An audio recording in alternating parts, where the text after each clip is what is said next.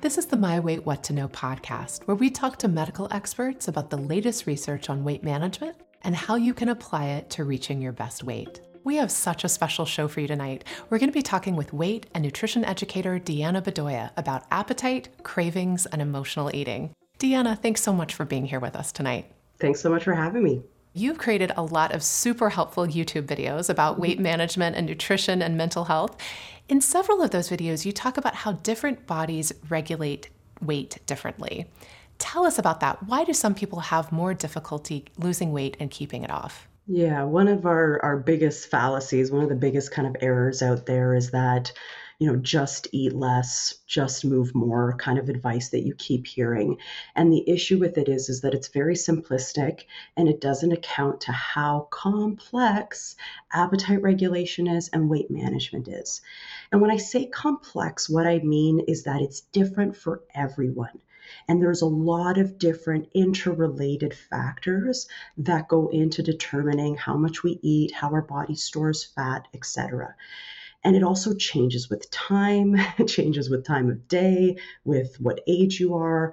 It, it it's really dynamic as well. So when we hear this advice of like, just eat less, it really doesn't help us realize how different we all are and how important it is to work with your own body. It is It's a hard thing to accept, and it's a hard thing that I've had to accept as well, is that it's just going to be more difficult for some people than others. For some people, it's just easy. For some people, it's just like, I'm full, so I don't eat, and I'm hungry, so I eat, and it's really that simple, and I've never understood that. I've never understood it because it doesn't, it, that's, it's, it's I've always been so mental about my food intake that it's never been that way. But for a lot of us, based on how we were grown up, based on our our genetics, based on our epigenetics, based on our microbiome, based on so many, what we've experienced in our life, whether we've had trauma, there's so many things, right? So it's such a fallacy to just play into that just eat less narrative because it doesn't give us any answers. It doesn't give us any solutions, right? And, and it kind of takes our power away as well. Instead of working with ourselves, we often judge ourselves, right? For for it being so difficult, but it's just it's just always going to be more difficult for some people than others. And I feel like accepting that is an important stage in, in finding a strategy that's going to work for you to find a good relationship with your body. People tell us that food takes up so much mental space in their lives. They're thinking about it all the time. What would you say to someone who says they're struggling with that? Yeah, I think a lot of people would identify with that statement, and it's something that I've definitely had an issue with as well. One of the things I think that uh, kind of getting to this concept of self-acceptance and self-awareness is maybe a good place to start with that. So I wouldn't tell people, just don't think about food. Right? As soon as you tell someone not to think about something, they're going to think about it more. What I might suggest instead is becoming more aware of what's going on in your head when you're having those obsessions, right? And I've had them and I still have them as well. Sometimes my brain's just like, I want to eat, I want to eat, I want to eat. And I'm like thinking about food, you know, and I'm like, what's going on today? You know, because it's some days more than others. So kind of turning inwards a bit and kind of examining, observing your brain as well as to why those scripts are happening, giving yourself some compassion. So when we have those mental patterns that want to keep coming up and that kind of keep us hostage in a lot of ways, right? To just become, oh, this is happening again. Oh, I'm obsessing about food again. Here it goes, right? And just being compassionate with yourself about it and maybe tapping into what's what's going on. I would also argue that calming the mind down is a strategy that could be quite effective. So for me, uh, meditation's been really helpful, right? And meditation, people think they have to like sit in a room all like yogic and perfect. And, you know, meditation could just be like taking some breaths, right? And just like staring at a tree, you know, or I, I meditate when I swim. Right? I just find I focus on my breath when I do that. But these are all ways to calm the mind down so it's not like constantly on that circular thinking that a lot of us have. Well, you know, you've said so many great things here. And one of the things I really want to underscore is you said, you know, being aware, like, oh, I'm having this thought again. And that is one of the things that meditation can really help us do, where we don't buy into the thinking right away. You know, we kind of build in a little bit of a pause where we're aware, oh, this thinking pattern's here again. And it doesn't necessarily mean anything about me or about the situation. Yeah. And then we don't add judgment or shame to that. That's an important part of it as well. We give ourselves the grace. We give ourselves compassion. Oh, look, it's happening again. Oh, what am I, what am I supposed to be learning here? Or what, what can I do differently? But like, we got to get out of that pattern of self-judgment and self-shame, because that can really mess with our mental well-being and make this whole experience that much more difficult. So let's talk a little bit about medical treatments and how they can affect appetite. So in the Canadian Adult Obesity Clinical Practice Guidelines, there's kind of three main treatments that, you know, are recommended in addition to, of course, lifestyle changes, you know, psychological interventions like C B T, medications, and surgery. In your experience and the people that you've seen, can those medical treatments address some of the hedonic appetite uh, things that you're talking about? Well, first of all, I have to say that everyone's different, and then it's really important, as I'm sure you tell people, to work with your healthcare professional and find the strategies that's going to work best for you, right? Bariatric surgery is amazing for some people, but it's not indicated for others, right? So both bariatric surgery and pharmacology have the potential to reduce some of those signals to the brain that tell us to eat, right? They, I would say they more focus on the homeostatic kind of hunger side of things, right? But that has an effect on our overall appetite as well. And a lot of people that go on these, they often have a reduction in appetite because they're increasing an, a fullness signal, right? So it's really helpful for those individuals. And bariatric surgery in different ways, and we don't fully understand all the ways bariatric surgery works, but we know that it also has an effect on like eating patterns and, um, and often reduces desire to take food in. So yeah, absolutely. These are strategies that could potentially work. And that's why it's so important to work with a health professional that's informed about it and that doesn't have weight bias, right? And that can work with you to figure out a strategy that is right for you, which may involve these more medical treatments or might be more on the psychological aspect or lifestyle-based aspect as well, right? There's lots of uh, lots of solutions, but it's finding the right kind of toolkit altogether that's important for that individual. Well, I, I'm just so glad to be talking about this, because I do think, you know, a lot of times people feel like, well, my thinking is, you know, my fault and I should be able to control it. But the very fact that medical treatments for some people can help does suggest that there's a lot of genetic, biological things going on here that we don't have control over. Absolutely. You, you got it on the nose right there. And it's a, like, I always think of it like someone with type one diabetes. Someone with type one diabetes doesn't make enough insulin. You can't like will your pancreas to make more insulin. You can't force it to do that, right? It's not able to do so, right? We can't force that. So sometimes we do need these outside helpers as well, right? For some people, it is more difficult. And that's why these medical strategies exist as well. That's why we have insulin injections for individuals with, with type one diabetes, because th- they need it. And it's the only thing that's going to help them regulate their blood sugar, right? So I'm, I'm, I'm absolutely an advocate for these strategies under the right circumstances based on that individual and what they've agreed to with their healthcare professionals. Great point. So many people also struggle with emotional eating, and you say that making peace with food is critical to, to learning how to manage emotional eating. How do you encourage people to do that and change these kind of emotional eating patterns that can be so challenging? If we're talking about emotional eating, we're talking about our feelings, our emotions, you know, things that we often don't want to deal with, right? And we've also not been taught how to deal with our emotions or to understand them either. So when it comes to emotional eating, I think the first thing is, is acceptance, is like an, an awareness that, oh, what's driving my desire to eat is some sort of emotional cue. Which kind of emotional cue? What are the emotional cues that constantly want me to seek out ice cream or whatever, right? So that awareness and kind of trying to pattern disrupt a bit as well when these things come up is really important. Um, that said, there are certain individuals that have gone through quite significant trauma in their life, right? For and all kinds of different levels of it. And for these individuals, like maybe sitting with your feelings might not be indicated, right? And for these types of individuals, first of all, no shame and no judgment. You know, it might require working with a, a, a professional, a psychological professional. It's such a hard one for me to address because it's it really depends on what's what's underlying it, which is why self-awareness, self-acceptance, and then again, and then finding the right, you know, healthcare professionals that can help you, that is so important. I think that's absolutely right. Self-awareness and self-acceptance are the, the first step of the medicine for whatever we're struggling with, I think. Totally. Okay, Deanna, we know it's important to listen to our bodies, especially when we feel hungry and when we feel full. That can be really hard to do, though. Do you have any suggestions for how we can become more aware of the sensations of being full?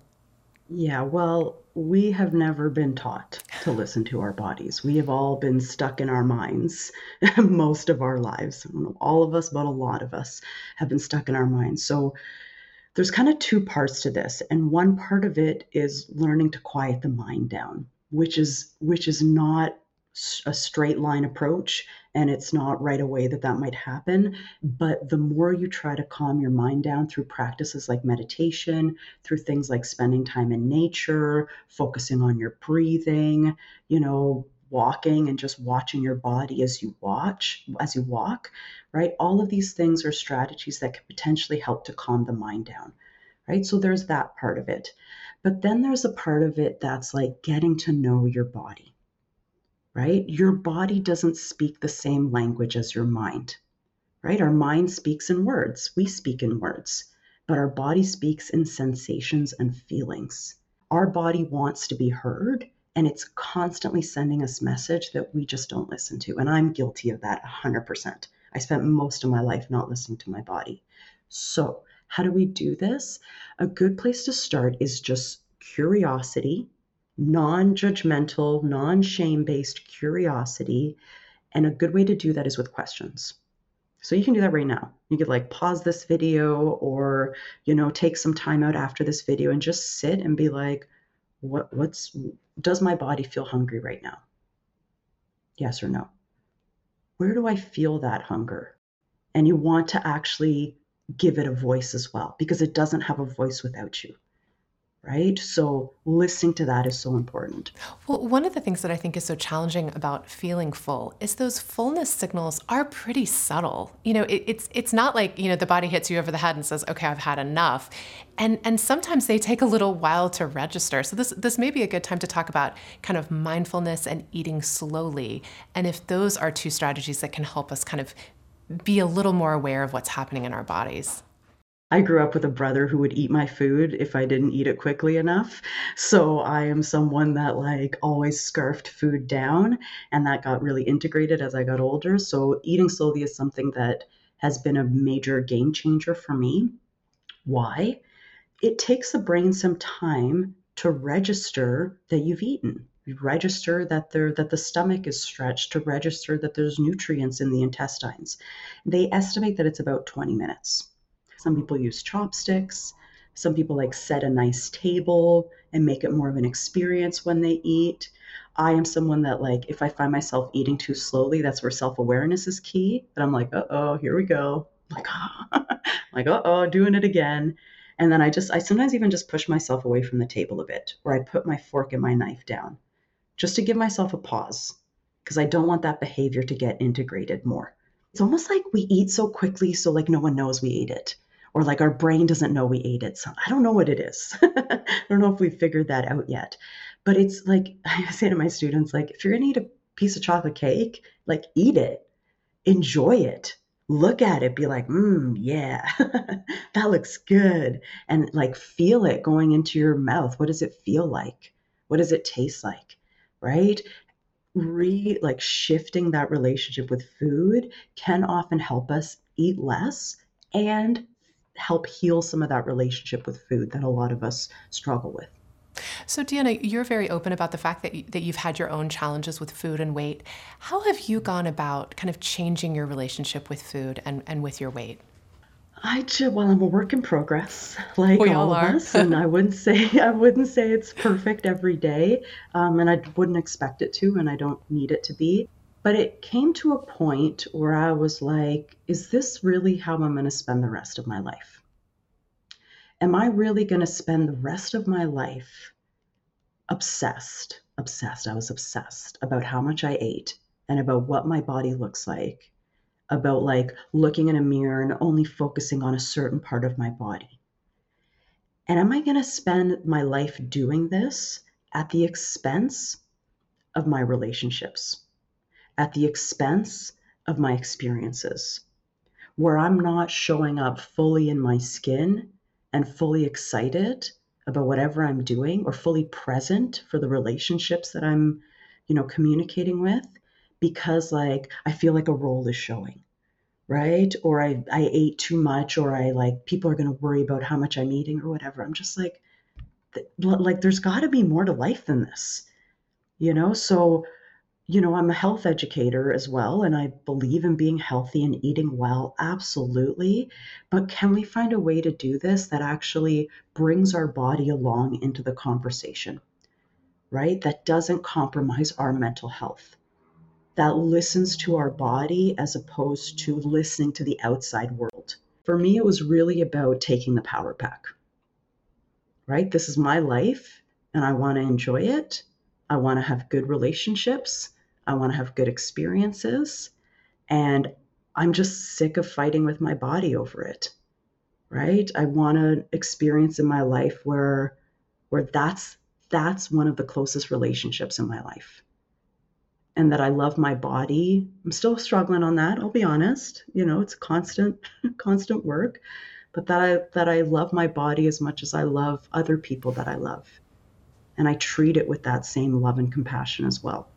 Deanna, you did a podcast interview recently, and the title of it was How to Be a Voice for Your Body, which I really love. And that and that's really what you're talking about with your process. Mm-hmm. You, you've learned how to do that. What does being a voice for your body look like in your everyday life? One of the realizations I had about my own body is that I, I was gaslighting it. You know, I was telling it that it didn't feel certain ways. I was telling it that it wasn't hungry. I was telling it that it wasn't full. I was telling it that it didn't need sleep, that it didn't need rest, and all these other things. And that's like, I'm in a relationship with this thing. And so imagine going your entire life in a relationship with someone and be like, no, no, no, you don't feel that way. No, no, no, you don't, you're, you're crazy, right? So our body is trying to communicate with us. It communicates with us all the time. But all this kind of mental chatter that we have, often like it, it makes us not hear what the body has to say. So part of this being a voice from your, for your body is trying to tap in to what those feelings and sensations are trying to tell you. So there's the obvious ones like your stomach growling, right? But some of these hunger and fullness factors, for instance, signals, for instance, are more subtle. So being a voice for your body is a little bit of like, not talking so much. Like if you're having a conversation with someone and you're like trying to get to know them and you're dominating the conversation with all your chatter, how are you going to hear what they have to say? Right? So part of that is calming the mind down. And like I said, things and things like meditation, things like spending time with nature, things like focusing on your breathing, that can help with that, being more present. But also it's just one strategy that can help is just asking your body questions. How do you feel right now? And maybe it says nothing, but, or maybe like you feel a sensation in certain areas, right? Or you feel tired. Often there's something that comes, for me, when I ask myself that, there's something that comes up right away. And it's almost like it doesn't even come through the mind. It's almost like it really does feel like my body is speaking to me, right? It's like, I'm tired. And then old me would be like, no, you're not, right? But we have to advocate for our body. And this goes, being a voice for your body actually goes beyond just you listening to it, but also, especially for people watching this, you know, that struggle with their body or might have obesity. When you go and see a healthcare professional, not everyone's going to get obesity. They don't get it. A lot of people don't get it, right? So a lot of, let's say, non-obesity educated healthcare practitioners, you go to see them and you have this medical condition and they say, well, just lose weight, right? And that's going to fix all your problems. It might help, but that's not necessarily the cause of the problem, right? So being an advocate of your body is like, it's like, no, no, no, this is how I feel. This is how it was before. This is the change, right? And this is how it's affecting me, right? You need to give voice to your body because who else will? You're the only person, you're the, it's your body's only interpreter, right? So you have the power to do that. No one else can do that for you. Oh my gosh, I love that so much. All right, you talk about how sometimes we have to be a detective to find out what eating pattern is right for us, what the behavior changes are that we can kind of stick with and actually enjoy. What does that detective process look like? How how might someone watching at home get started with it? So step one, no judgment, no shame, right? Acceptance, radical acceptance, and self-awareness, right? So we got to start there, because if we're going to like examine our behaviors or our body from this place of what's wrong with me, and let's figure out all the things that are wrong with me, that's going to mess with your mental health and that's not going to help you on your journey, right? So we have to start from that foundation. And then I really believe in asking myself questions. So it could, for some people, even be journaling, you know? So I ate this today, how did I feel afterwards? And that speaks to that concept of really individualizing your approach and realizing that the outside world is going to tell you what's going to work for you, but you are the only person that's really going to know that. So it's got to be you that does the investigation. Deanna, this has been such a pleasure. Quick question for you. If folks at home want more from Deanna, where should they go? uh, do you, I, I've mentioned your YouTube earlier, but tell us more about yeah. where they can see more from you. Yeah, so YouTube is probably the best option. Um, I post sporadically, and I have a lot of videos there about obesity and about weight regulation, uh, but also I have videos there from my classes. Uh, I teach at Simon Fraser University, so if you're interested in more nutrition, you have basically a whole course on nutrition on my YouTube channel as well. So that's the best uh, option. And then if I'm offering things in the future, that's usually where I post those. So that's your your best way to to stay in touch. Thank you so, so much for joining us tonight. This has been such a wonderful conversation. It has been my absolute pleasure. Thank you so much. Take good care. Good night.